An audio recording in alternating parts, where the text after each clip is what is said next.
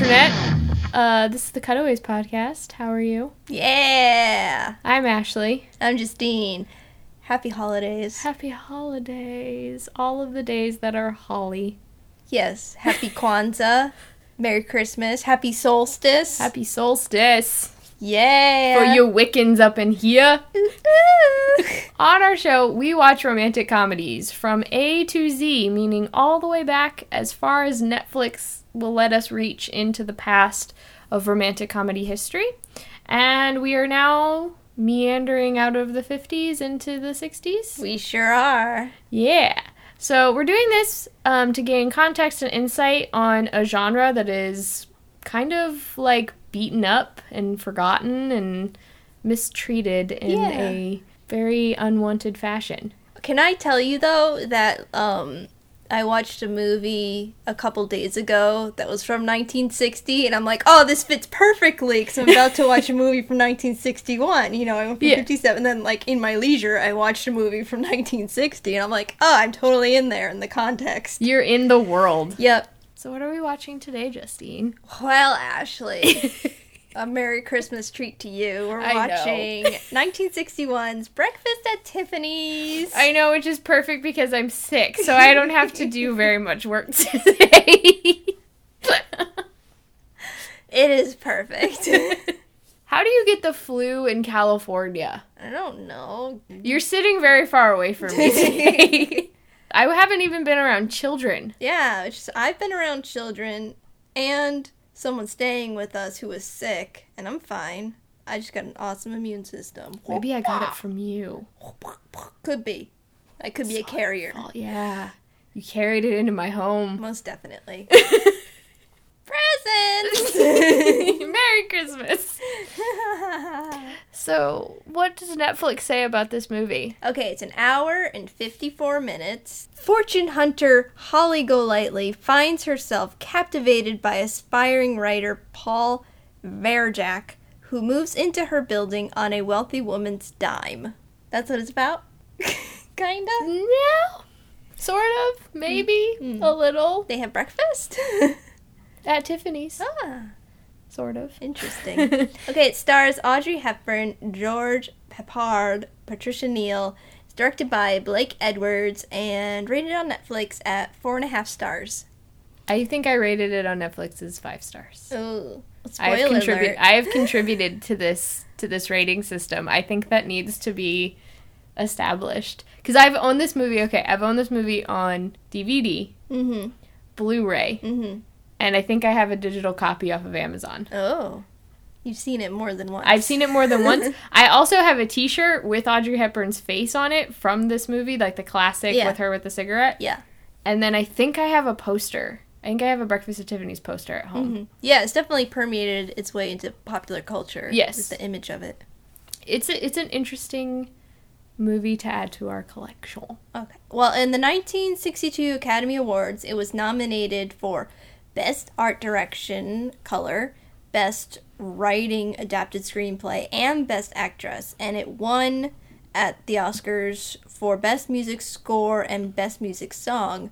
At the Golden Globes in the same year, it was nominated for Best Picture and Best Actress. I'm surprised she didn't win.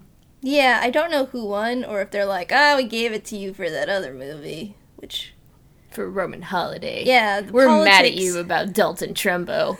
It's all your fault. the the Oscar politics, the war, awards politics are a thing. that don't apply to Meryl Streep. Yeah, well, that's part of the politics. They're like, oh, it's Meryl. Have an award. Ah, yeah. you showed up. Thank you. Have you seen anything from this No, at all? Like no scenes, not even in film school? I don't think so. Interesting. Maybe I have to watch it to recognize. Okay. Yeah. All right. Well, we'll find out. Yay! We'll be back in a jiffy. Got our popcorn. Yeah. It's our breakfast at Tiffany's. And I said, what about Breakfast at Tiffany's. Did I think I remember the film? Mm-hmm. And as I recall, I think we both kind of liked it. And I don't remember the lyrics anymore. Yeah. Guitar solo. Hope everybody has something to eat. Yeah, you should. It's Christmas. Mm-hmm. Mm, sugar cookies. Ooh. Or snickerdoodles Oh yeah. Mm-hmm. and pie. What kind of pie? My mom makes apple pie again, and then somebody makes pumpkin pie or pecan pie or something. It's kind of like a little Thanksgiving. You don't like Recreation. pecan pie? No, I don't. Anyway, so hope you're having a very Merry Christmas or other holiday form that you celebrate. Hope you have some time off of work at least. Yes. Yeah. Yeah. Some nice some nice winter winter holiday festivities. And Maybe like- there's snow where they are. Mmm, I like that. And I hope they're with friends Yeah. and or family, but mostly But not like angry family. yeah, cherished people. Yes. People that that love Mm-hmm. and hug you and that may or may not bake you food. Mm. Tell us about it on our Facebook page. Yes. Post a picture of your Christmas festivities with our podcast. Mm.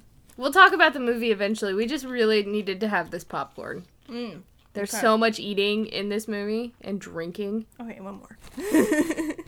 okay, okay. It's a Paramount picture. It was filmed a lot at the all the interiors. Most of the interiors are Paramount. Yeah, they did like a week in New York, got all the exteriors out of the way, and then hightailed it back to Hollywood Mm-hmm. and shot on the lot. Mm-hmm. Which is what movies do. Yeah. Well, Controlled s- environments. Some of it didn't look like it was on a lot. Yeah, yeah. I think only like really the police station looked like a lot. Yeah, the police station was very lotish. Mhm. I didn't know the alleyway was. Mm. The alleyway at the end. Yeah, I didn't know that was a lot. We start out the movie at Tiffany's. Of course. Uh, Audrey Hepburn shows up in a cab and she gets out and she has breakfast at Tiffany's. Yeah. She has a Danish something She has a croissant, pastry. It's a pastry. but she's chilling Yeah. as the credits are rolling. yeah. Nice little tour of New York as we have our opening credits. And Um, then- this is this is rare though. We haven't we don't really ever get to see empty New York. Like this is Mhm. completely empty. No one is around but the cab driver and Audrey. yeah, they, they did actual crowd control and Yeah. you know, closing things off for our location, which for us at this point in history is hard. yeah hard and relatively new-ish. I mean, ish. in this era. Yeah. Okay. Then she goes back to her place, and there's a man in a car in front of her place. This is the man that she was out on a date with and then escaped. A man named Sid. Yeah. But we also meet racist Mickey Rooney, Poor Mickey Rooney. who is her upstairs neighbor. Okay, so it's Mickey Rooney in yellowface as he's supposed to be playing a Japanese person. Yes. Yeah. Luckily, you don't see him as often as. This is one of the things that because when I first saw the movie, I had like no idea that it was. I no idea who Mickey Rooney was. I was like ten years old. Mm-hmm. Um, didn't like have any like reference on that kind of point, but he's not in the movie as often as people make it out to be. He could have been cut. He completely could have been cut. And they definitely didn't need the character to be a Japanese person. It was Right. just there to be funny.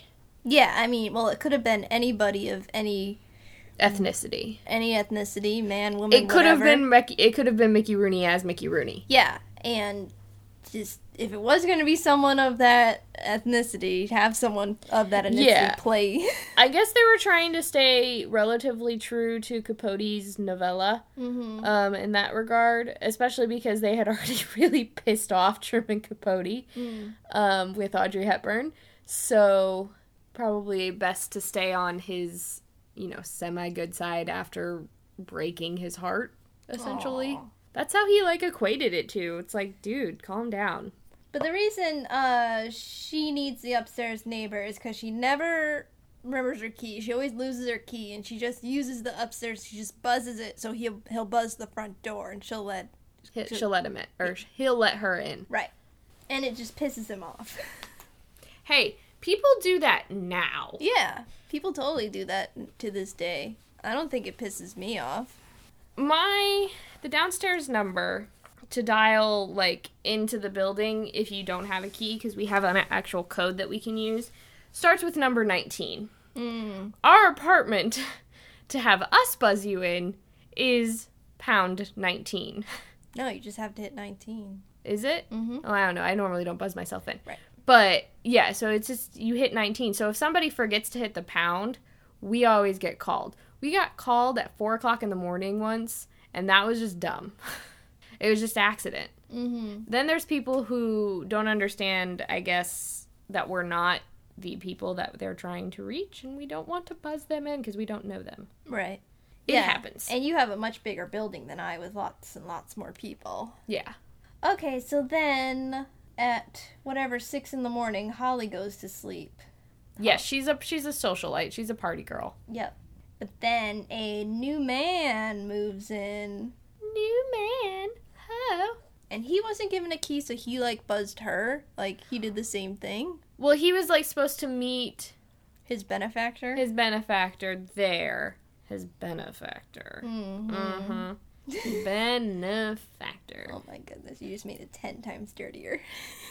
the slower, Well- the slower you say the word, the dirtier it gets.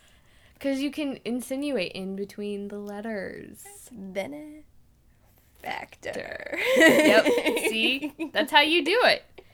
And then, like, all of that space in between is just where it all comes That's out. That's where all your imagination lives. Yep. Yep. In that space, in the space between letters. That's a movie. I love it. That is a that is a, a legitimate ah. movie. If we have any writers listening to this, you have to credit us on this Yeah. movie. yeah, we claim that. Yep, it's us. You can use it, but you just have to credit us. Yeah, and then we'll edit it. So he's asked her, you know, she just like wakes up and she's just like completely out of it. And he wants to use her phone. Yeah, he wants to call his Benny. Yeah. That's what I'm gonna call her. From Yeah. now on. And she's got this messy apartment. With no furniture. Yeah. And she says she only feels at peace at Tiffany's. Yes. Um, she's like it, it calms her down. It's where she goes to think. It's her happy place. It's her happy place. Yeah. And I mean, don't we all have that? Uh, have a Tiffany's? Currently, mine is my apartment when nobody else is there. Yours is your floor with tons and tons of pillows And a blanket. and a blanket, And, and it's dark. and some stuffed animals. Yes, Drew just throws stuffed animals on top of you in the dark. Yeah. Pillow fort. Yeah. That's that's it. Yours is a pillow fort. Mine is What's your happy place? I think downstairs in the the hot tub Ooh. when it's like dark outside and cold, but it's nice and warm and hugging you. Even though it's really itchy when I get out, but I don't care because it's warm. It releases all the tension and everything. It's nice.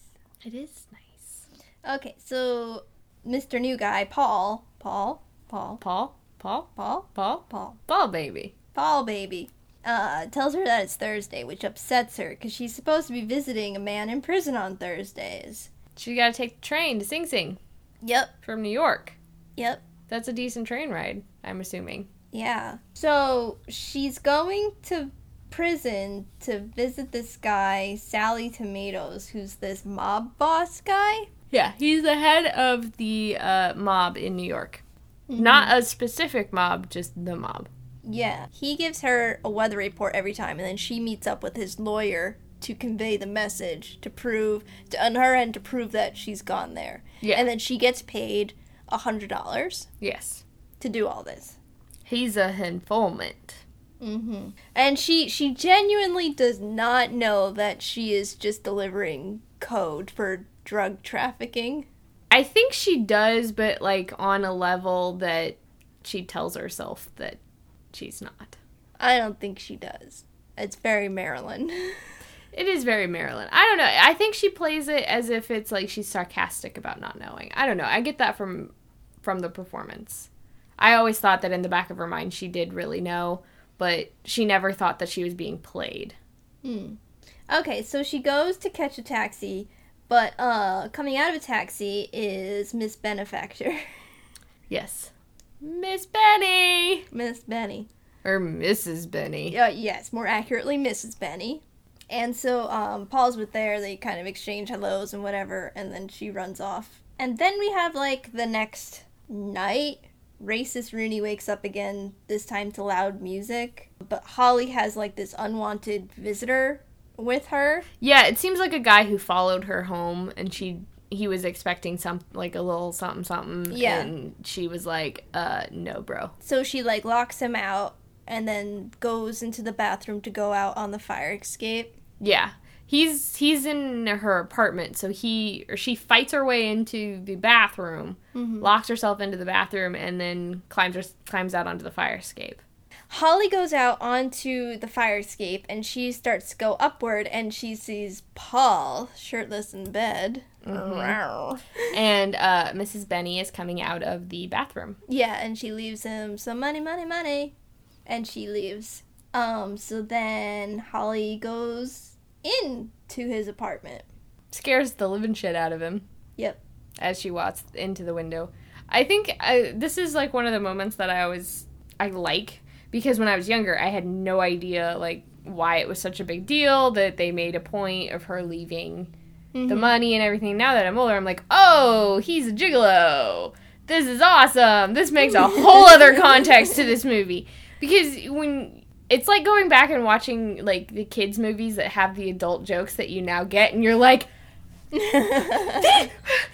Why did you do that in a kids movie? Oh, I didn't get it. Oh, this is great. Like I think the biggest one I think I went back and watched recently was Shrek, and I'm like Shrek is like really randy for like little kids, but they it goes way over their head, but it's for the parents and that's why I was like, "Oh, this is why my mom wanted to go see these movies with me in the theater." yep.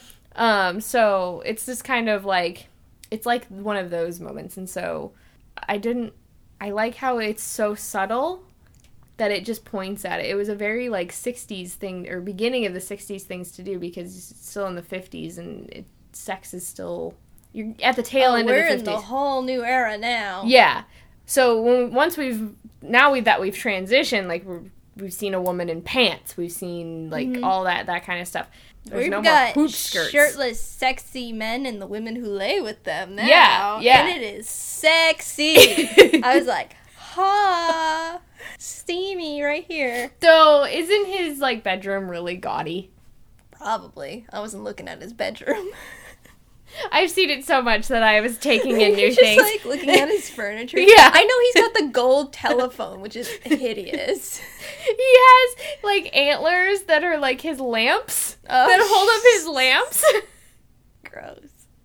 Though I really did like the um the the the light switch for the bedroom Well- is right next to the bed. That's very helpful. But Yeah. didn't the woman, the older woman, give all that furniture to him? She furnished Yeah. the apartment because it's her technically has her nothing. apartment.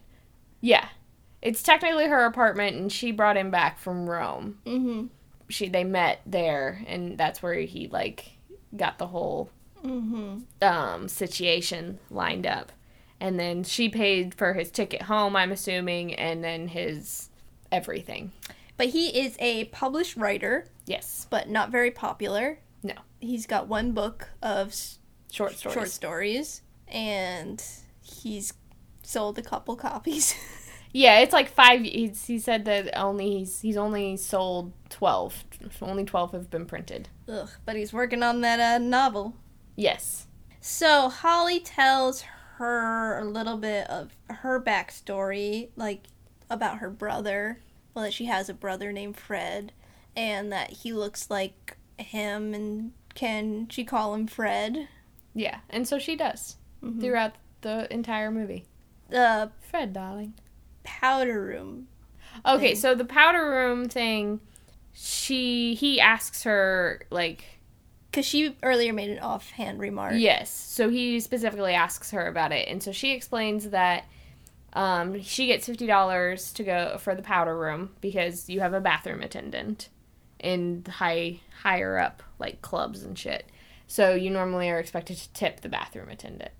She keeps the $50 instead and uses that as her income, which $50 in the 60s is around She can pay rent with it. yeah, it's like around 200 Yeah. these days. So, um it's a pretty big sum of money to give somebody just for the bathroom.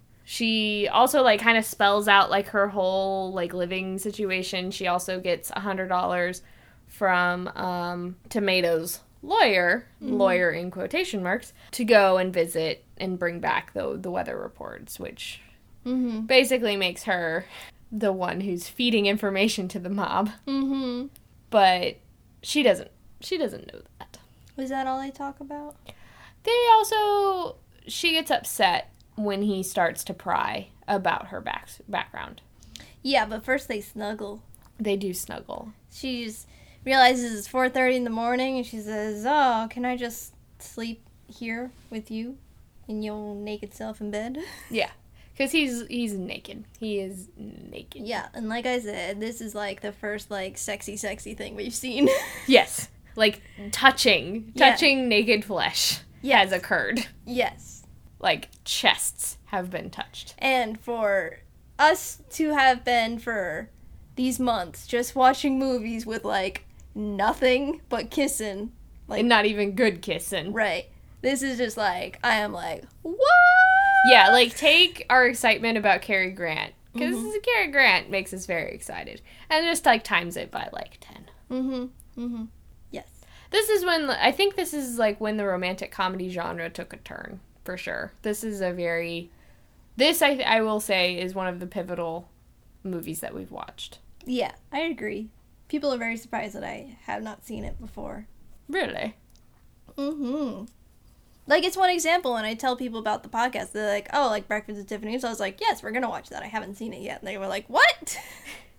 Yeah, Breakfast at Tiffany's is it's kind of one of those ones that it's weird that a lot of people know about it and it's so iconic and ingrained in pulp culture, but no one has actually really ever seen it. yeah, it's become such just an image, you know. Yeah, like the image, the the poster of her standing with the, the cigarette holder mm-hmm. in her little black dress is like one of the most iconic pictures of American cinema. Mm-hmm. So, and the fact that it's a romantic comedy, and yet romantic comedies don't get talked about, and I think Breakfast at Tiffany's should be shown in film school, specifically for the techniques that they used and for the comedy. Oh, I agree. I a hundred percent think that this film should be studied um, because of it has lots of great themes to explore and compositions and And this is one of the movies where the the man isn't center stage for us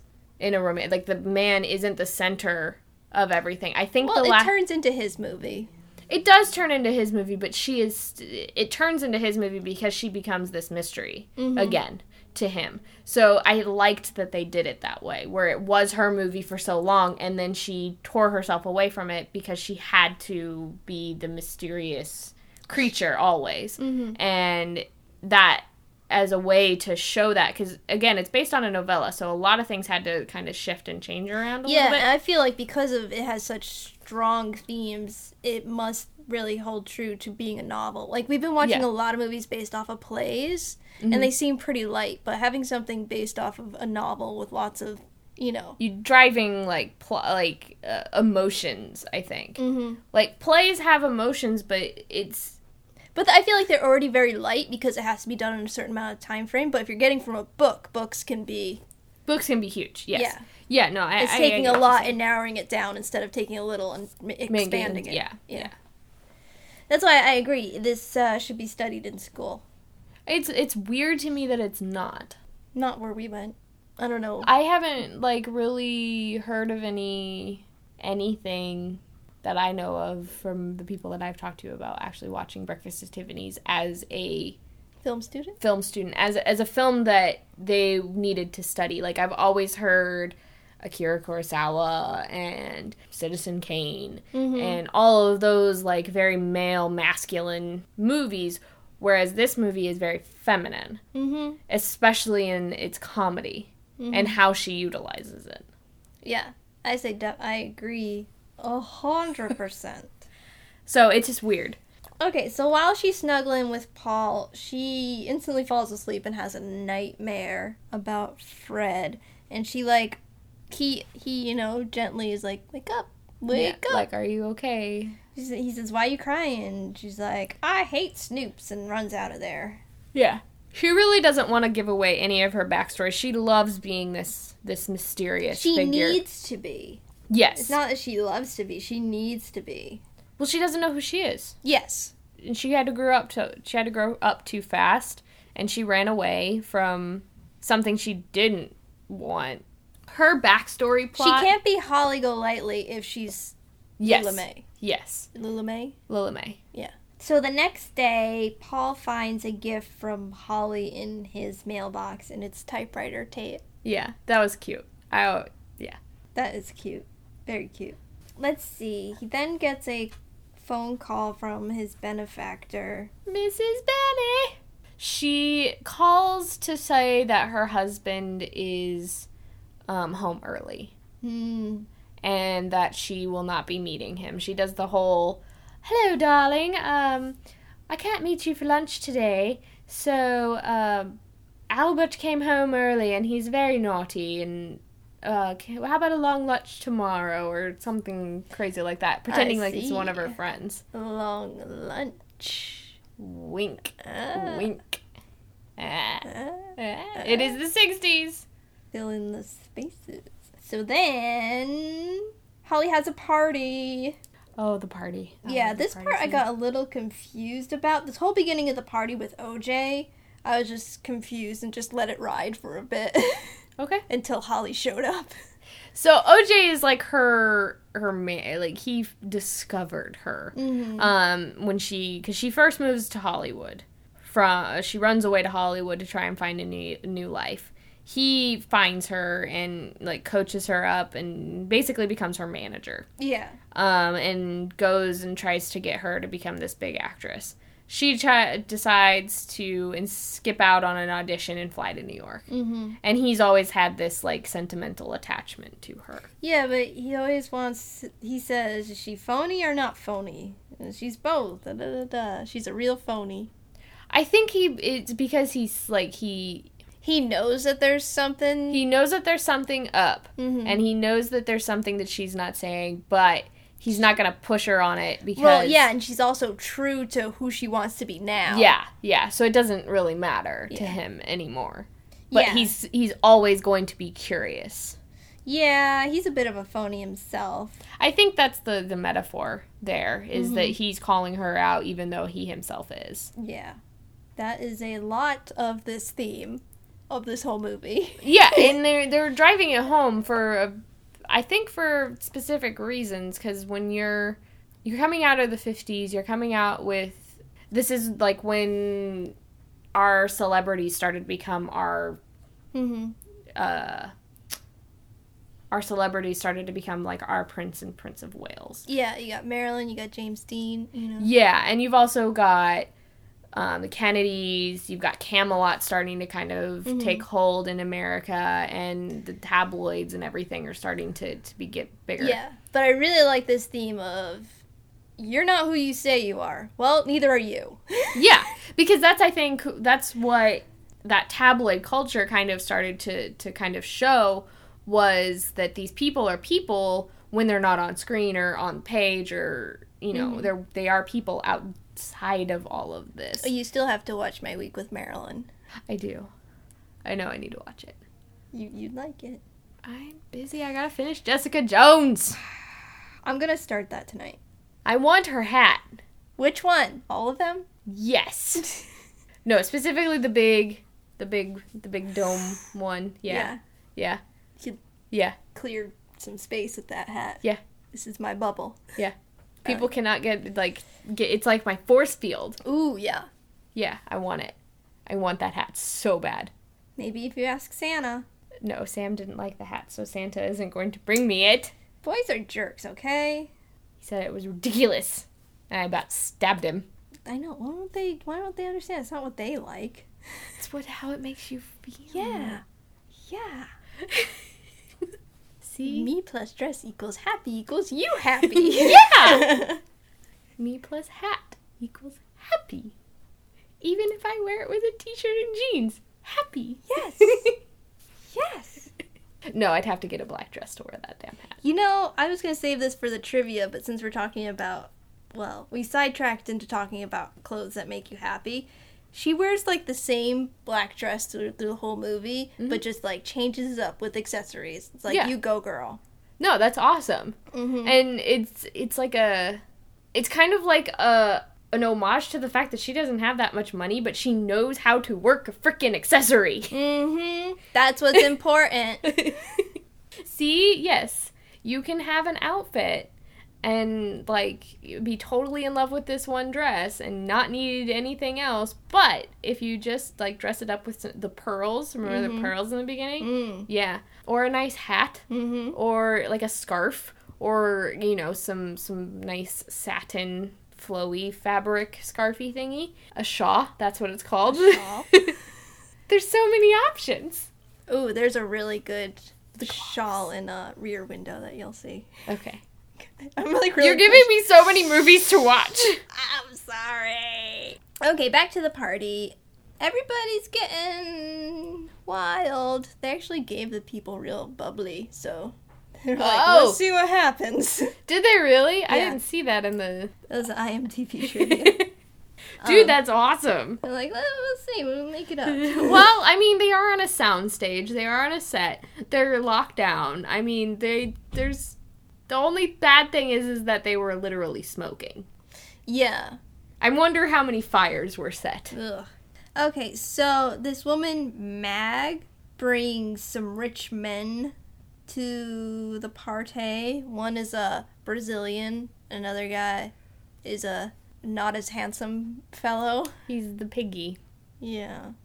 He's just not as handsome. Yeah, but that's what that's what she calls him.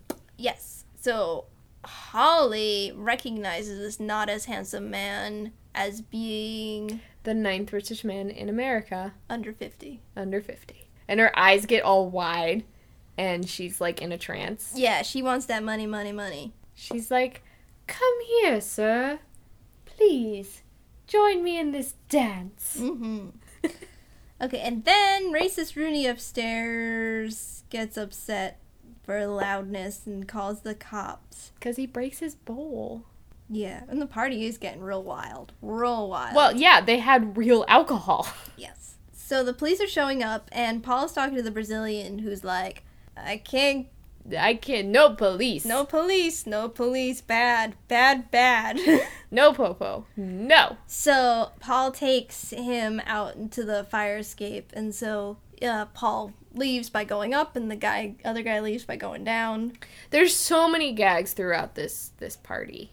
I think we should should point out that when Paul shows up, he brings her a book for her bookshelf, and the bookshelves are completely empty except for she has party favors Yeah, she throughout. puts it right next to the nachos. yeah, she puts the book right next to the nachos and says, "Oh look, it's perfect. It's perfect.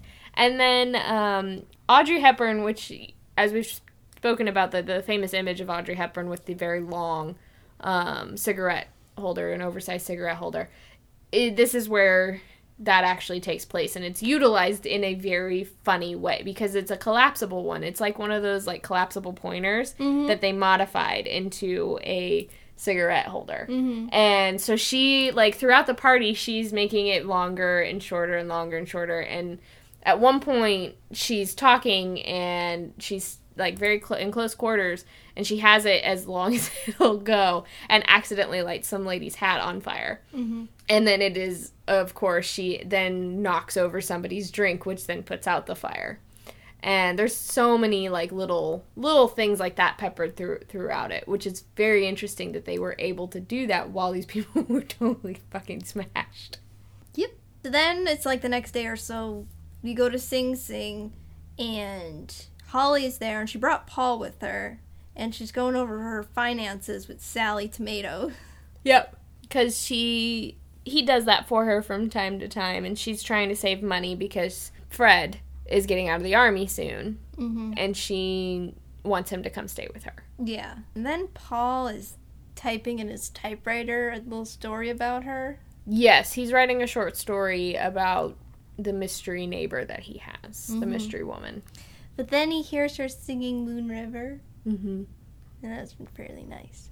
It is very pretty, and she's in a sweatshirt and jeans, and her hair's up in the the thing because she just got out of the shower, and that's what girls do. We put our hair up in a towel. Mm-hmm. And sing a little song on our guitars. Are we? Do we get mandated like girl guitars? I'm getting it. Well, I have asked for a girl guitar for Christmas. Cause I want a girl guitar. I didn't know if that Santa was like a. thought it'd be a waste of money, but I say no. well, Santa needs to get with the federal regulations of females having guitars so they can sing after their showers. Santa's sister stood up for me and says musical instruments in the house are very Pro- positive. Yeah. Okay, create a, a positive environment Yes. for the children. For everybody. but yeah. River. Well, it's interesting because I don't think a lot of people realize that Audrey Hepburn sang. I don't know. Because she sang in My. Fair Lady, Oh. she sang in Sabrina, and then she sang one song in this. Okay, so then Mrs. Benefactor shows up paranoid. Utterly her- paranoid. Her cloak and turban. it's like, if you want to be undercover, do not wear that. Maybe that's undercover for New York. That was undercover for the 60s. The 60s was very much like play acting. Where she had the swishy cape and Yeah. the giant lapels that like covered her face. That was the worst. that was the worst thing I've ever seen. I just wanted to see her like tame a bull with it. Yeah, like do that. like vampire it out. She is clearly crazy. Okay, so she thinks She got her fashion choices from Dracula. She thinks her husband is having them watched because she sees this man that's been out there a couple times outside their apartment Yeah. He's just watching. just a watching. So Paul goes, he's like, I'll take care of this. I'm a man. Bring my man boobs. He's a man. He's got muscles. okay. Peacocking. That's what I'm saying. Bringing his man boobs. I don't know. Not so swingy though. That's, you gotta be like a block. That's that's a men. Yeah. I feel like a bulldog. yes. there you go. Anyway. So Paul goes to take care of the situation, and he walks off to the park so the man will follow him. He just wants to see, I guess, if the guy is gonna follow him or not. I think. Okay, first I was confused. I thought it was Holly's brother. Oh no, Holly's father, Yeah. but it's Holly's husband. Yeah. Because he goes, Are you her father? And he goes, This is me, Holly, and her brother. And I'm the husband, and these are the children. he says it in a weird way. I'm like, Still hus- hus- hus- husband? Yeah, it's he is like the creepiest husband. Like he is the epitome of why. they got married when she was 14. Yeah. Or I thought no, she ran away when she was fifteen. Okay, got it, got it, got it. Got it. 14, not 14. legal. Well, she's Maybe it Texas. was in the South at that time. Yes. It's Texas. So yeah. She must not have been that much older than his kids. No, she was not. Mm-mm. The fact that he kept calling his children like her her son and her daughter or her daughters or whatever was really disturbing and disconcerting and like she ran away from her children. She ran away from her responsibilities. Like, hey, eh? Mm-mm. She grew up with those kids. Mhm. Those kids were practically her brother and sister, and then all of a sudden she is now the mother figure and also married. Why? Like, I really want to know why she was married to this dude because she really didn't love him the way that a child should love. The way a father he figure. says it is like she was excited because she'd never been married before. Like she does everything. Like she goes to New York because she'd never been to New York Yeah. before. It was just another like lark for her to do. She'd never been to Brazil before. Yeah. It was just she's just playing and having fun. She was a child. That doesn't give him any reason to marry her. No, no, it does not. Because that's why there are laws now. Yeah. Because of this.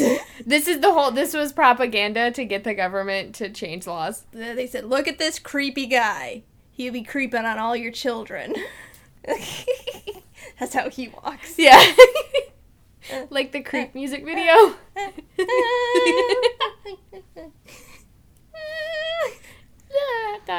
And her name is Lula Mae, and well, pretty much he found her and her brother stealing from them.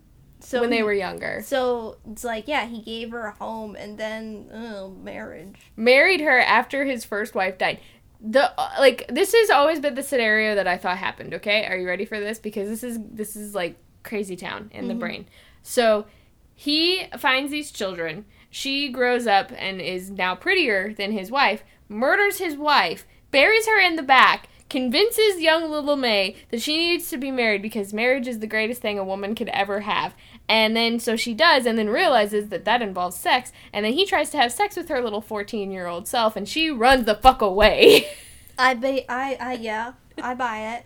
yes, this has been a theory that I have wanted to discuss with someone for a very long time because it has always been like, it makes my skin crawl every. I, I don't know if you noticed, but during that entire scene, I was on my phone because I hate those scenes. I hate them because they make my skin crawl with him. I just I, I never liked that. He could have been completely cut out. We didn't need to know her like entire backstory. It could have just been about the brother. Mm-hmm, mm-hmm. Yeah. I mean, they cut out all the homosexual undertones. They got to keep in something. And the fact that she lost her baby because she's supposed to be pregnant when she ran away. Da, da, Yeah. She's also supposed to be 19. She she looks young. She- Yeah. She, looks like She me. looked like she was in her 20s. she me and her we share the same. The Canadian genetics. Yeah, Which she's not Canadian. Never mind. It's okay. Where am I going? it's okay. She's princess of Genovia. She literally is, no, she's the queen of Genovia now. of She is Julie Andrews. See, we're never gonna get over that. Nope. I know it. I know it. Every Audrey Hepburn movie, it's gonna be a thing. But yeah, so he's like come back to convince her to come home because uh, Frank, uh, Fred, not Frank, Fred is coming home from the army, and as he kept saying, her her place was with her husband, her children, and her brother, Brother. her brother. Yes. Um. Yeah. He wants Paul to tell her that he's there. So Paul does bring Doc to Holly. Yeah, And then Paul is sad. Paul is upset and worried. I think he's slightly worried for her. Yeah. Well, because he started to have feelings for her, and now it's just like, you're married? Is that sort of, oh, you're married? You- I, I will marry you. I just watched Jane Eyre this weekend. Oh, okay. Anyway, so he like wants to take her to the train station or bus station so that they can um, go back home to Texas. well, that night, Holly visits Paul through his window again, tells her, tells him that the marriage was annulled a long time ago, and just he won't get over it, and that she really just wants his support at the bus station when she tells Doc that she's not gonna go. Yes. I wrote down something we could discuss. Yes, let's discuss. it. Is she delusional in always calling Paul Fred? I think I mean, she's delusional in a lot of things, but ha- what is this Fred connection, do you think? the Fred connection, I think, is she always, when she was younger growing up, and then they lost their parents and they had to survive on their own. Fred was her partner in crime. Fred was the one that she always had to protect and always had had around. So it's kind of like she's always wanted that that again she's always searching for that that uh, connection where she can have um those crazy like kid adventures with again and um have somebody that that understands her on that that level. I don't think she was necessarily delusional. I think it just made her more comfortable at It's first. a little bit of a delusion. Yeah, it became it became a little bit of a delusion, but I think at first it was just to make her feel more comfortable around him so that she was like talking to her brother again because he's been gone for how many years? I mean, she ran away, so I'm assuming she ran away right as he went into the army. Mm-hmm. So, yeah, I wouldn't say like completely delusional, but it was or not not completely delusional in the beginning, but it became Yeah, and it definitely ties into the whole like this is who I am, this is who you are sort Yeah. of we have Yeah. to play our roles sort of thing. yeah, like you're you're the one that I'm going to protect. Mm-hmm. Like you're the one who I'm going to lead through this this crazy New York life. And this is what you have to do to to, to survive kind of thing. But yeah. I truly like at like I know that she knows who he is though Mhm. at the same time. So it might not necessarily always be this delusion. It's just that That's the part she wants him to play. yes, exactly. Yes, she's wanting him to fit in this specific role. See, that's why I'm like, study this movie in film school. Yeah, there's a lot of, especially if you want subtext. Mhm. There's so much subtext. Subtext. I think you get it every time. Especially every time I watch it, I get something a little bit new, or I see something a little bit different, because it's one of those movies where it kind of you, depending on the mood that you're in, you your perspective on the characters changes, which is weird sometimes because you don't always have a movie like that that has mm-hmm. that that stuff built in. Okay, so she they they they all go to the was it bus The station? bus station. And pretty much Doc is like, I'm not gonna take care of your brother if you're not there with me. Yes. So this is the decision you're making right now. Don't come with me, and your brother has no place to stay. Yeah. Again, manipulating her into getting what he wants. Yeah, so she's upset, but she says, "I'll take care of him. Yes. He'll he'll come stay with me." Yes. Which is a huge difference from the 50s, Mm-hmm. where the woman tells the man that she is going to stand on her her own two feet and she's going to do what she needs to do instead of kind of falling in line Mm-hmm. in certain certain situations. I think as the the movies that we've seen in the 50s there were some times where there were the, there was a woman who pushed back. Yeah. So then Doc leaves and she cries. Now I feel like she created this Holly life because she was initially forced into something that she didn't want, as we discussed.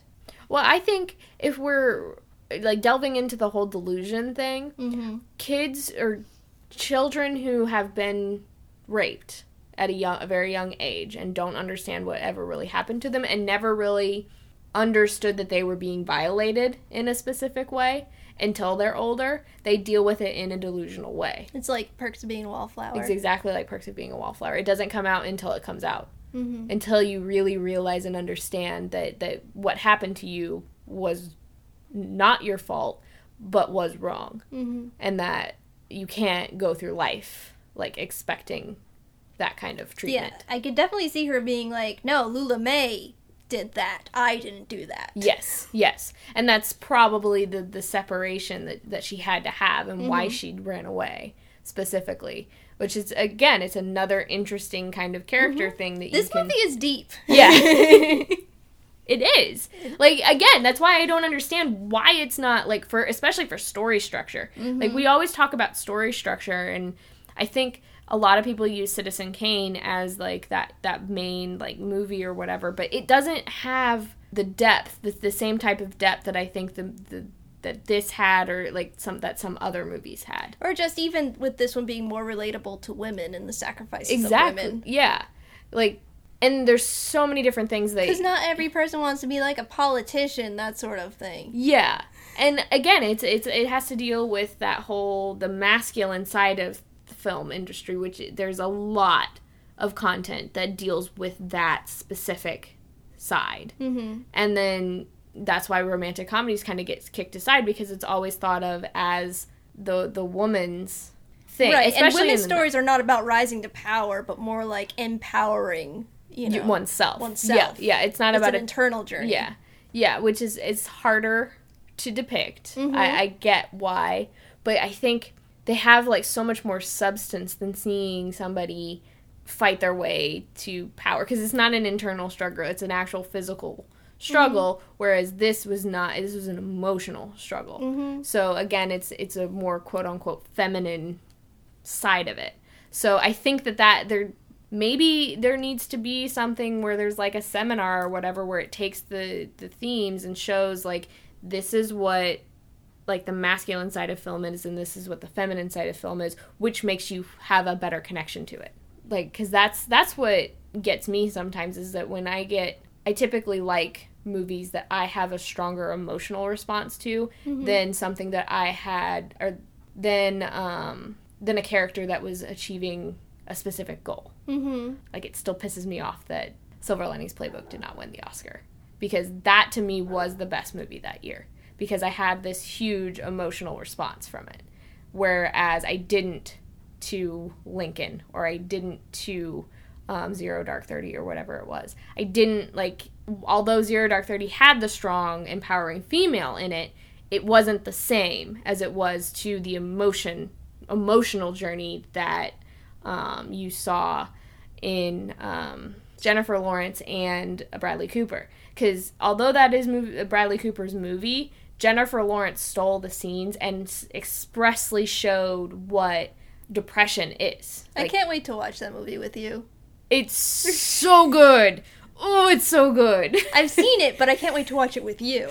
because I, I get so into it, I won't pay attention to the world around me. I literally, I get so into it. It's like one of those, I like that. yeah. So, speaking of things feminine, Paul and Holly go to a strip club.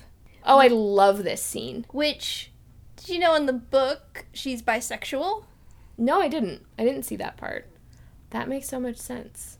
That like Well, also it's Capote, so there's like homosexuality like everywhere in the book, apparently. yeah. If the strip club scene happened in the the book, I'm glad that they left it. in Yeah, they said it's- like pretty much that's where they left that one little tidbit of her personality in the movie. Is that they go to the strip club, the guy is kind of bored, and she's like interested. Yeah. And like she had some very like good questions like asking about the woman who was performing and Mm-hmm. I loved the, the the bit with the glasses which that's like another famous frame mm-hmm. and no one knows that it comes from a strip club. Every I like I have um one of my cousins, she's a big fan of Marilyn and then she's also a big Audrey Hepburn fan and I've asked her that. I was like, "Did you know that this this scene that you have a poster of is from a scene about in a, that takes place in a strip club?" And she's like, "What?" I'm like, "Yeah, this this famous scene of her taking her glasses down and like having the wide-eyed expression is totally in a strip club." because she's looking at a naked woman She's looking at a naked woman. and enjoying herself. oh yes. Well, I mean, the woman. You I, go, girl. I loved the little like cape opening bit and just the cinematography of um, being in that moment with Yeah. them was very interesting. And it was mermaid dress. It was a mermaid. hey, gotta love a good mermaid dress. it shows off the hips. Okay, so they get very, very, very, very drunk. Very, very, very drunk. And they go back to their apartment. Audrey says something in the lines of, I'll no longer, no longer will I play the field. Yeah, she's deciding that she is done with trying or going out and finding men. She wants to marry Rusty Trawler, who's that piggy guy she met at the party. Yeah. She needs money. She'll do anything for money. Which, of course, we see a shot of Mr. Gigolo being like, mm, "This this relates to me." this could end badly. Yeah, it's almost like he's the, the sexual gigolo and then she's the emotional gigolo. mm-hmm. Mm-hmm. These Which I just like the term gigolo. I know you do. These two people, this universe was they were meant to meet. You know. Yeah. It's one of those kinds of movies. They need to meet each other to sort out their own. Their own issues. Yep. Which is like romantic comedies, like. Yeah. Like that that's an encompassing Mhm. trope of romantic comedies is these people have to be together so that they can work out Yes. Because the other has a side of things that they need. They're just they're they're viewing just the way they're viewing their problems works better for the other person. Yes. It, it's like they they're looking at the same problems from the opposite end of the spectrum. Yeah. And so one person knows how to circumvent the other end of the sec- uh, the spectrum, but they have no idea what to go through or how to deal with their own side of it. Right. It's like one person has the bomb, the other person has the bomb manual. They gotta call each other up on the phone. And then murder one another. I don't know where that came from. They defuse the bomb. In this movie, they defuse the bomb. In the game, they murder one another. Don't even lie. It's a thing. Me and Sam are gonna play it, Okay. and I will videotape it for you. I want to see. I want to witness. Okay, okay, where was I? She gets mad. She gets mad. She gets very upset. She she's drunk. He's not letting her have her fun anymore, so she lashes out. Yeah, so he leaves. Which again is another very very common emotional response from a child of abuse. hmm So the next day, Paul gets $50 because he Sold her story. sold story, her story. Well, the story about her Mm. that he wrote in like in inspiration to her. So he rings up Holly. Uh, she comes to the door. You know, he comes to make up. And he also finds in the newspaper that Rusty has gotten married. Yeah, the next day Yeah. after she's already declared that she will be the next wife of his. They have like this awkward, not awkward kiss. It's just like a hi, how are you doing? I'm Oh, smooching you. Wait, was that feelings? yeah, yeah. I forgot about that when he opens the door. Right, it's a like it's one of those polite society kisses, but then she kind of has a look on her face at the end of it. Yeah, like that kind of felt good. Yeah. What is this? Yeah. Yeah. Okay, I know what you're She's like, it's now. much too early to feelings. yes, feelings don't happen. Ah, so he tells her that he sold the story, and she's like, let's go celebrate. Mm, mm. And then my favorite bit of the entire movie. let's do things that we've never done before. Yes. Yay! I love this scene. Or I love this this montage. Mm-hmm. I always have wanted to take this montage and then re-edit it to uh, Breakfast at Tiffany's. Cuz it would work. It, it hits that it hits every beat in the song when Mm-hmm. you kind of time it out. And I've always wanted to just make a, a, a YouTube video. Okay, so first they go to Tiffany's, and he wants to buy her a present, but he only has ten dollars that she'll allow Him, him. to spend. Yep. She will not allow him to spend the check on her. Right. So they end up wanting to engrave the Cracker Jack ring that he got. Um, Doc was eating Cracker Jack and gave him the prize, which was a ring. Yes. Which I don't know. They gave metallic rings. I was like, "Isn't that plastic?" I'm like, "Oh, this is '60s." Yeah, it would have been like tin or aluminum. Yeah. Yeah. Then he takes her to the library where she's never been. Which, hello, dream date. Oh, it was so cool. Is I love this part because you get to see the library from like with the drawers and Mhm. everything. the Um, card catalog. Yeah, because you don't see that anymore. You see the drawers still; they still have them. I've seen pictures, but they're like all like screwed in. Like at the LA Li- City Library, Yeah. you can go and like you can see the drawers, and they have like little plaques on them now for donors of the library. But you can't open the drawers anymore. Well, they have their computer system now, which is more up to date. Yes, but you can tangibly like. Open. They had to like write it down and like take it to someone. Now you just have to like push a button, and it goes. There it is. But I like. I loved like. Computers. No, no, no. I get it. And then like Ghostbusters, like it just Yeah. reminds me of that, and it's just like, oh look, a ghost could come out of these. I like that connection. So they check out his book at the library, and she tells him to sign it, and he's signing it, and the woman's like, "Ah, you're defacing." You're defacing public property. Yeah. As I was like, "Who's this guy? John Green? Gonna go sign all the books in the world?" Yeah, yeah. As we pull out all of the signed copies of John Green's book. I do have I a signed copy of his book that I bought at a library. okay, back to this montage. the best montage in the world. Takes his library signs book. Okay, then they go to a store to steal something. Yeah, it's like a five and dime store. Mm-hmm. Yeah, they're going because what tiny child hasn't fantasized about doing that and like held it deep down in their soul. Mm-hmm. And then when you're an adult, you're just like, eh, not gonna change. They're not gonna expect me. I swear I've seen this scene recently in a parody. It was either in a music video or in another movie. Not so much kind of a parody where they're on a date in a store and there's masks and other things that they're digging through and trying on and being goofy with each other. I have no idea. I don't know what it was either. One day you'll find out and you'll text me about it. I and it'll be out of context, and I will have no idea what's going on. I'm like, Breakfast at Tiffany. Wow. That's what I'll say at the end when you're like, what? And I was like, come on. Read my mind. I I I'll know. be like, it's 3 a.m., Justine. I know our brainwaves can't clearly carry via cell phone. no, they we can't. try. We try very hard. Okay, so they decide after going through a bunch of things to just put these Halloween masks on their faces and just walk out, which they do, and they're having hella fun, and romance is high. It's super romantic, it is. Who didn't know that theft would be so romantic? Theft is very romantic. Have you ever done it? Have you and Drew? No, this is something like like high school Justine would do.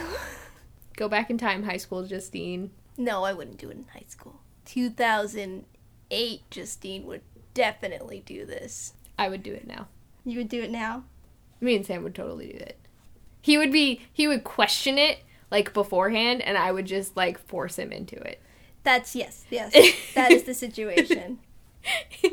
like he would read me like the whole like rules like of society and shit, and I would be like, Come in, loser. We're going steal. yeah, exactly. it's exactly what would happen. Okay, kissing. There is kissing. There's always kissing. This is the the what the Sam likes kissing. Yeah, The Sam likes kissing. Sam liked this kissing part. Which think- kissing part are we at? I'm confused. This is the after they're running and they're back at their place, right? after they're running. Oh, after they go they out. the yeah, yeah, yeah, yeah. This was the this was the shot that Sam really liked. This was the He lube. he gets it. He understands. Well, he was like, "Oh, there's kissing," and I'm like, "Yeah, welcome to filmmaking. These are the shots you put together yeah. when you want it's wooshy wooshy." Yes. Same lighting, same everything. Mm-hmm. You'll recognize. Paul wakes up alone. Sad. He goes to find Holly. He's knocking at her window, door, something, window. Well, he tries like all of it. Um, but he sees the benefactor coming up the stairs, so he runs out Up the fire up escape the fire escape and opens the door. with the mask on. Mm-hmm. Trick or treat. Yep. Obviously, it's a trick.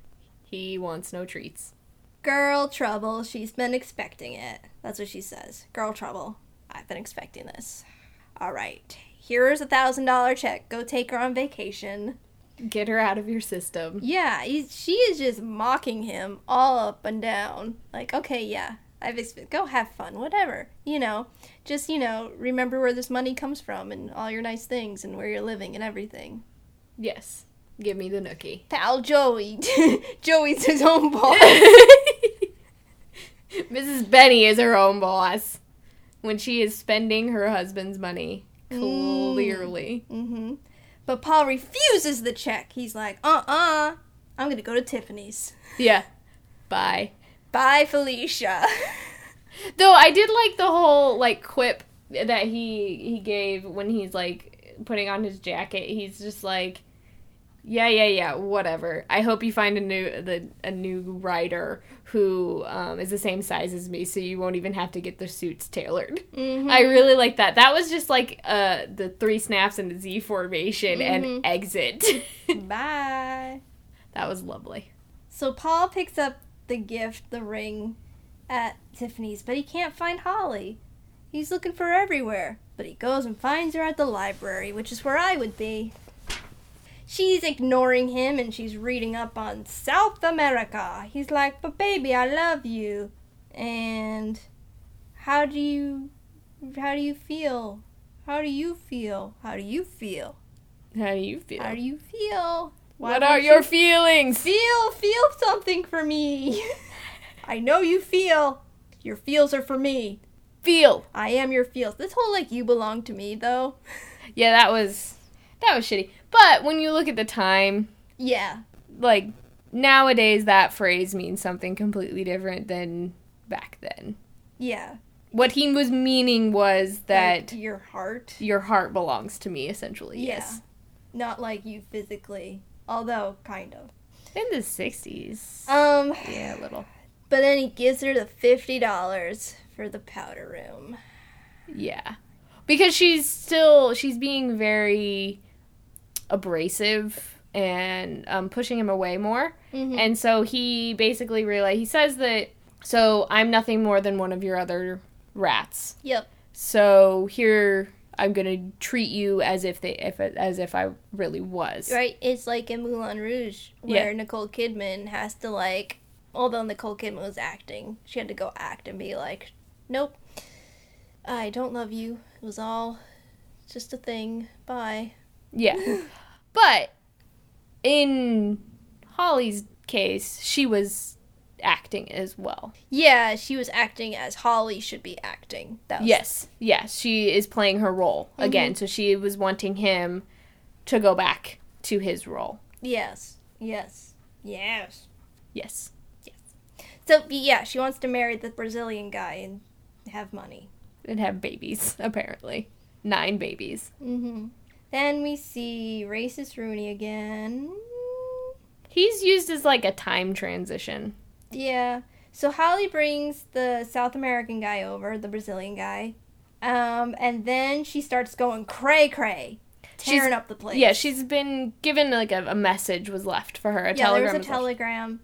Paul comes over and is just like, "What the hell?" yeah, he's like taking out his trash and walking back up the stairs when she like starts tearing the whole apartment apart. Yeah. And so um the Brazilian guy pulls him in and just like fix it. yeah, like she broke, fix her. Yeah. So he finds out they got the telegram. He looks at the telegram and the telegram says that Fred has died. Yes. Her brother Fred. He died in a Jeep accident.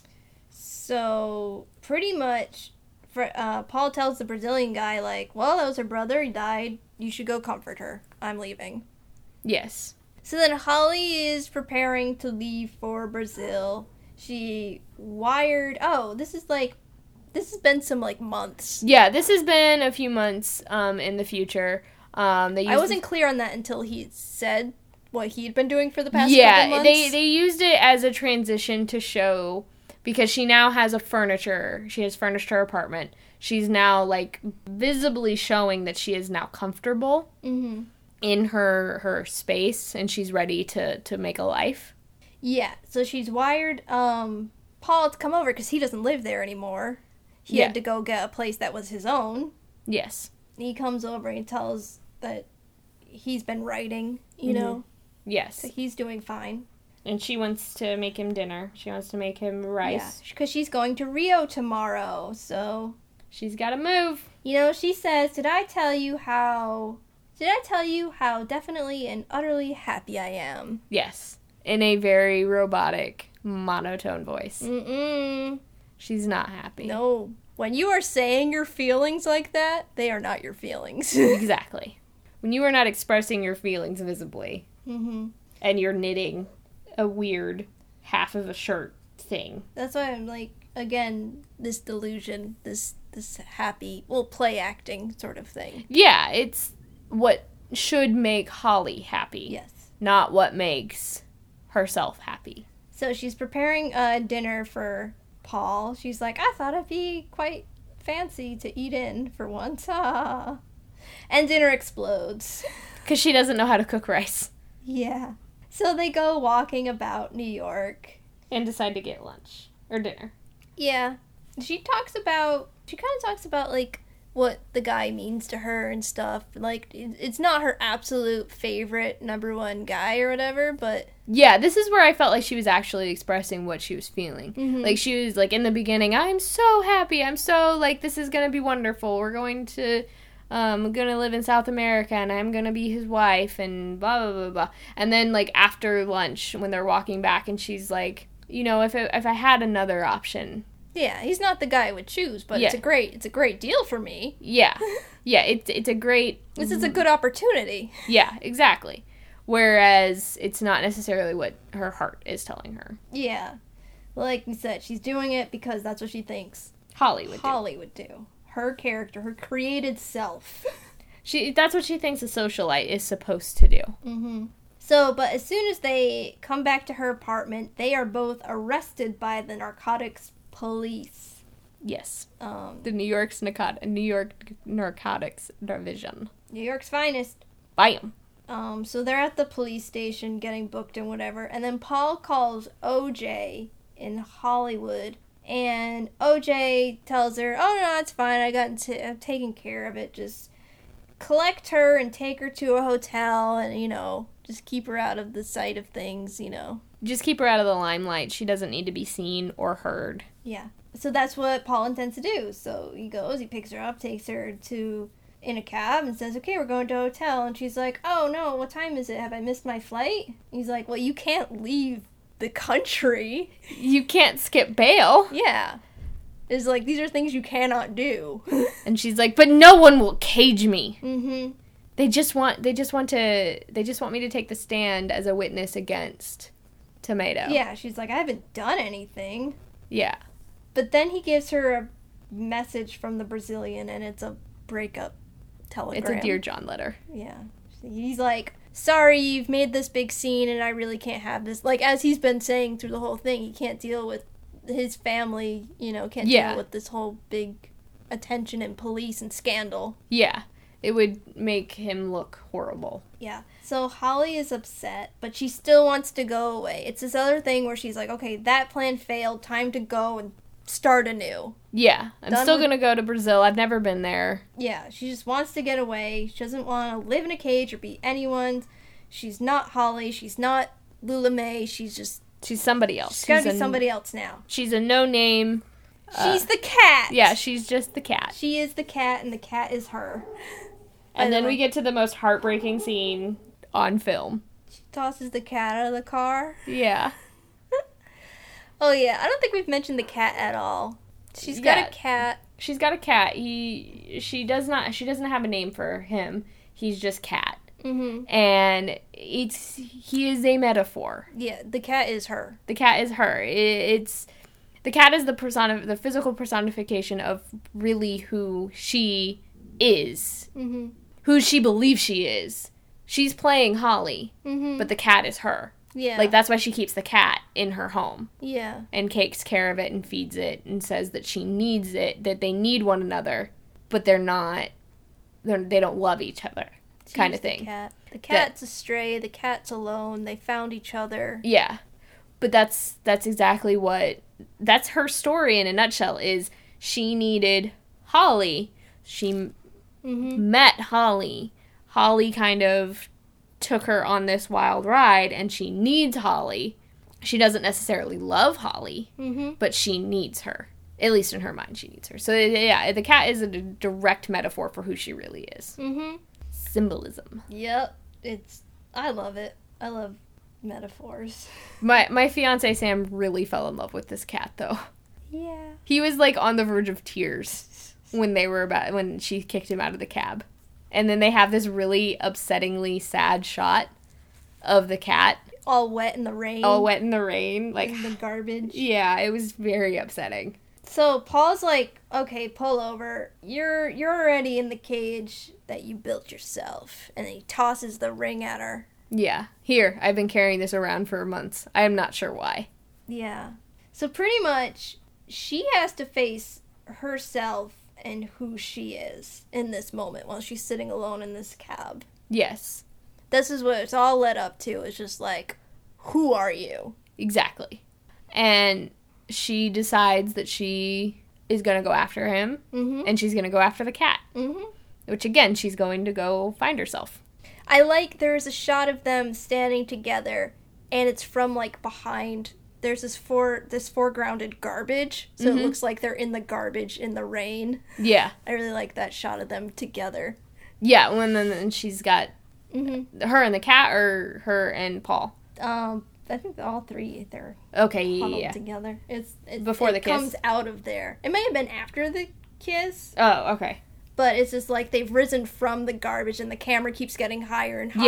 Yeah. So it's like they start at the garbage, and it just goes higher and higher. Yeah. higher. Yeah, I remember what you mean. Yeah. But yeah, they have this big kiss. It's a big kiss. It's a nice kiss. It's a nice, big, satisfying end of movie kiss. yeah, in the rain. Yes. Oh my god. Like this is on par with the notebook in Rain the kiss. equals kissing. Yes. Just just watery. If you watch Baz Luhrmann's Romeo and Juliet, you will find that the characters smooch each other. You know, first time they see each other through a fish tank. Yep. That's how they first see each other through water. Uh, the next time is in their pool, in her pool. When they go skinny dipping. The next time after they do it, he's coming out of the rain. Mm-hmm. Water is smooching times. Water is kissing. Yes. Water is like sex. Yes. I mean, Okay, Freud. it makes sense. yes. There's a fluid, fluid love. But anyway, yeah. The director sincerely, sincerely regrets having this Mickey Rooney character. Yes, it was specifically his decision though. One of the producers pushed him pushed back on on it and said, "I don't know how truthful it is. It could have happened like when the controversy like started to to kind of get out. That's when the comments were made. But Mm-hmm. he says that he pushed back and that the director ultimately didn't take his advice on it. Right. I mean, at the time they thought it was funny. Yeah, did now. Whenever they talk about it, he's just like, "I would not do it if I could. If I could go back and change time, it, it would be gone." you Yeah. know? Yeah, and it's just a time. It's just a thing where the times are changing. I mean, there was a different view towards the Jap. Unfortunately, there was a different culture in America at that time. I mean, we're still twenty years removed from World War II and the internment camps that no one wants to talk about. Yeah. But it's still that that does become part of the culture. I mean, when you fear monger Mm-hmm. during that time, like they did with the Japanese in the 40s, those children have grown up with that that being afraid of that specific uh, culture Mm-hmm. or ethnicity. It's just like with Islam today. It, it's we have that that constant need to to add it to being afraid of. Mhm. When in fact we shouldn't just we should not we should not be afraid. We should just whatever. Facebook just irritates me, okay? Okay. Here's a positive note. Audrey Hepburn's salary for this movie was seven hundred fifty thousand dollars, which made her the highest paid actress at the time. and she made more money than he did i believe in this in this movie In this she movie? was she was she made more money than um paul She was the top star. yeah So hooray for for ladies getting paid. lady getting paid hey. Do you have any other trivia? well they they did say that there is a rumor going around that the opening sequence with her walking down the streets of new york Mm. was very difficult I saw that on IMDb as well. there's two sides of it. Like on the DVD commentary, they say that it wasn't that that's just a myth, but a lot of people say that there were some issues with crowd control. There was the uh, there was an incident that involved a crew member almost getting electrocuted and dying, and then there was an issue with Audrey Hepburn's tastes in pastries. Yeah. But it came out wonderfully in the end. You never see all the muckiness. Yeah. No, it was lovely. Especially the New York shots. I think this is one of the first times that we've actually like really had really cool Mm-hmm. New York shots. Like like we had in On the Town. Mm-hmm. Yeah, but definitely on the town was like late forties, and Yeah. this is sixty one. Just the the the film looks better, Yeah. the coloring looks better, and just the city itself is more modern. Yeah, but even like the the films that we had in New York that were based in the 50s were not as good of like it, you you It- knew. It looks like New York of today. Yeah. It looks very similar. Mm-hmm. The cars are just different. Yeah. Yeah. Pretty much, it, it looks like New York. It looks very modern. I'd say it definitely holds up. I'd recommend everybody to watch it. Yes. Everyone should watch this movie. Everyone, and uh, this movie needs to be studied. Mhm. If it, I, I know I haven't heard very much about it because I am only a small little chunk of film school, but They might have something in the library. There's a whole film. There's in the L.A. library, the downtown one. There's a yeah, huge section on film studies. Like there were a bunch of books just on Buffy that I took one out and oh, read. nice, nice. Yeah, it was. I'll check into it for you. Yeah, because I it it's definitely not one of the ones that you think of, especially going into film school. You're like, oh, I don't. I don't think of learning about a romantic comedy, but I think it needs to. I think it needs to be added into the same like caliber of things that you watch because watching all dramas only gives you this certain aspect of what works in film. Not everything that works in a drama is going to work in a comedy. Not everything that works in a comedy is going to work in a dra- in a drama. But when those things cross or when you mm-hmm. find a way to, to utilize those tools, it makes a film better. Yeah. Like I said before, seriously, in my history of cinema class, we, we there was one week we watched a romantic comedy, and it was Bringing Up Baby. So just a screwball romantic comedy. Is completely different from this type of romantic comedy, which I think really like this is the romantic comedy. This is one of the ones that that really epitomized modern romantic comedy mm-hmm. because the 90s took this this Yes. understanding of romantic comedy and ran with it. Yeah, they t- you've seen this formula a lot. Yeah. And it works. It works really well. It, it makes it more, I think it makes it more impactful and it sticks with people more. And like I said earlier, this film is deep. It's Yeah. every every time you watch it, you'll find something different, Mhm. which is nice. You'll see a little little different nuance. You'll yeah. Anyway, would you like to rate it? yes, I you're gonna be a little disappointed in me, but I'm only gonna rate it four and a half. Gaudy gold telephones. Oh, there you go. Those that phone was ugly. It to me it wasn't a five star like I didn't wasn't completely completely in love with it, but I feel like I will like it more with more viewings. Uh, just a It little bit of definitely editing. definitely grows. yeah. It's a, it's a you. grower. I think it needed a little bit of editing. Yeah, I, I there's there's points where yeah, I don't think her hus her ex husband should have been in it. I don't. I think Mickey Rooney's character could have been recast and still, or could have been left as Mickey Rooney as white Mickey Rooney and left like, and you would still have had the comedy impact. We didn't need him to be an Asian character, but yeah, I don't know. I I've always loved this movie. It's like uh, Princess Bride grew on me. That's one that I can say definitely grew on me. Princess Bride is one of my favorite movies. Yeah. it's one of my favorites now because I can quote it and I love it. It's exactly the same kind of thing where you learn something new every time you watch it. I think.